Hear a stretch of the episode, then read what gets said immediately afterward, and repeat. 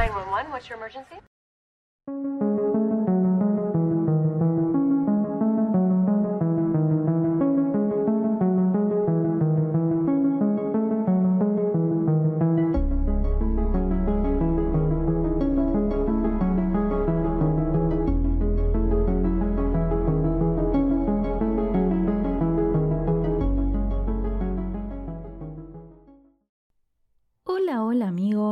Espero que estén todos súper bien. Yo soy Mika y les doy la bienvenida a este nuevo episodio de Un Rato de Misterio. En el día de hoy les traigo el caso de Lisa Rachel Snyder, una mujer con una historia bastante particular y llena de mentiras. Antes de empezar, los invito a seguir el podcast desde la plataforma en que me estén escuchando, ya que eso ayuda un montón a que estos episodios sigan circulando y esta comunidad crezca cada día más. Ahora sí, una vez más, y como siempre, los invito si quieren a buscar un té, un café, lo que les guste tomar, y empezamos con el caso.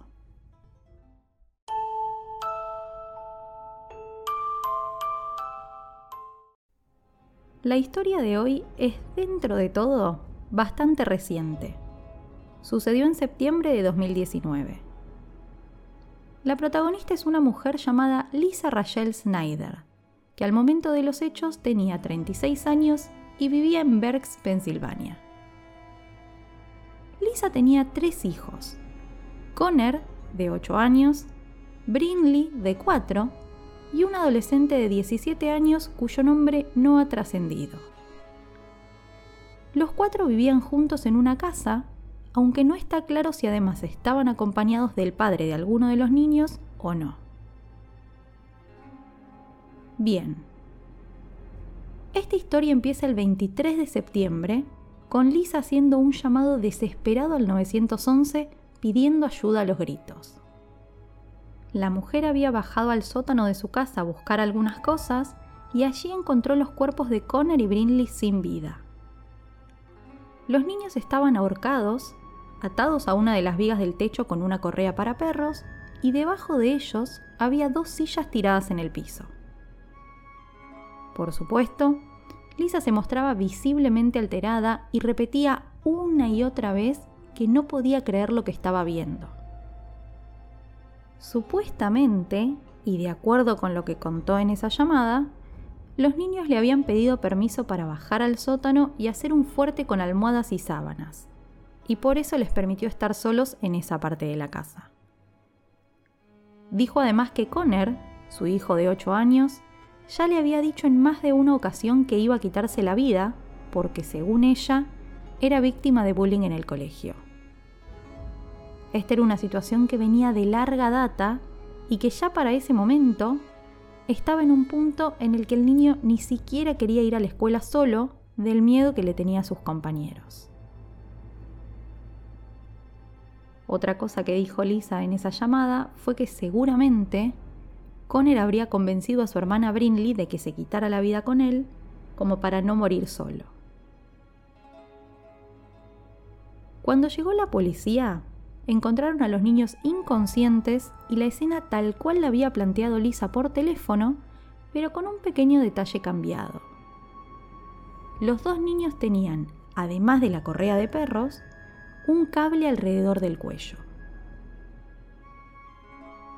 Muy rápidamente llegó una ambulancia a la casa para trasladar a las víctimas a la unidad pediátrica del hospital Lee Valley, pero lamentablemente no fue suficiente para salvarlos.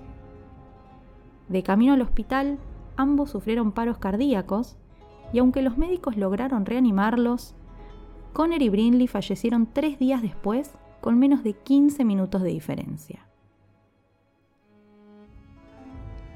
a pesar de que la mujer afirmó que la muerte de los niños era simplemente un pacto suicida entre ellos, la policía decidió investigar de todas formas y se tomó algunos meses para, entre otras cosas, hacer entrevistas y recolectar evidencias del sótano donde se encontraron los cuerpos y de otras partes de la casa de Lisa. El problema es que cuanto más investigaban, menos y menos les cerraba la versión de la mujer. ¿Por qué? Bueno, primero, porque al entrevistar a los maestros de la escuela de Conner y a todos sus compañeros, ninguno de ellos hizo mención alguna al supuesto bullying que este niño sufría ni a sus intentos de suicidio previos. Y no solamente no hicieron mención a eso, sino que lo negaron rotundamente, afirmando que Conner era un nene muy feliz y que todos sus compañeros lo querían muchísimo.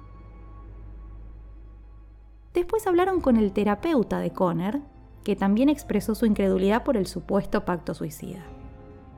Según él, el nene ni siquiera sabía atarse los cordones de sus propios zapatos. ¿Cómo un niño que no sabe atarse los cordones puede hacer nudos tan apretados como los que se encontraron en las correas con las que se ahorcaron? Los familiares de los niños también fueron entrevistados y no solo negaron el tema del bullying, como todos los demás, sino que dijeron que los niños jamás habrían tenido interés en bajar al sótano para jugar. En muy poco tiempo, la historia que Lisa había contado a la policía se empezó a desmoronar por completo. Pero todavía faltaba lo peor. Como les dije, además de hacer entrevistas, los investigadores incautaron algunos dispositivos electrónicos de la mujer el día que encontraron los cuerpos de los niños. Más precisamente, se llevaron una notebook, un celular y una tablet. Lo que encontraron en ellos fue realmente increíble. En cada uno de estos dispositivos, los historiales de búsqueda arrojaban frases como ¿Cuánto tiempo tarda alguien en morir por monóxido de carbono? Envenenamiento y hasta ahorcar a alguien, entre muchas otras con muchos más detalles. Me imagino que ya estarán imaginándose hacia dónde va esta historia no solo encontraron esas búsquedas que les mencioné, sino que unos días antes de los asesinatos, se encontró una compra online de unos cables que fueron justamente los que se encontraron en el cuello de los chicos y que según la policía habrían servido para estrangularlos antes de colgarlos. Como si todo esto fuera poco, el teléfono celular de Lisa estaba lleno de fotos de ella haciendo cosas aberrantes con un perro imágenes que había enviado a un teléfono desconocido del cual no se sabe quién es el dueño. Investigando un poco más sobre la historia de esta familia, se descubrió que en 2014 los servicios sociales del lugar habían intervenido y por razones que no trascendieron, se llevaron a algunos de los hijos de Lisa, pero en 2015 los habrían devuelto a la casa, también por razones desconocidas. Con toda esta evidencia, la situación ya era muy clara. No existía ningún pacto suicida. En este caso había una sola persona culpable, y era nada más y nada menos que Lisa Snyder.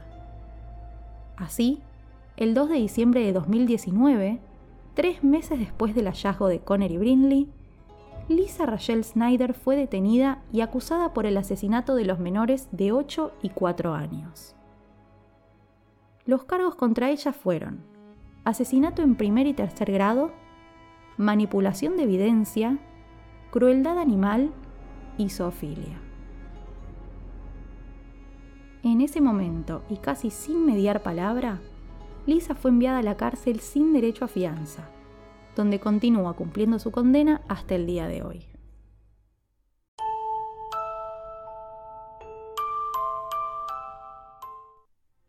Espero que les haya gustado este nuevo episodio del podcast y les agradezco por haber llegado hasta acá. Si quieren, pueden apoyar esta producción desde cafecito.app barra un rato de misterio y también suscribiéndose, dando like o compartiendo su episodio preferido con otras personas. Queridos amigos, eso ha sido todo por hoy. Les mando un beso grande y los despido hasta el próximo episodio.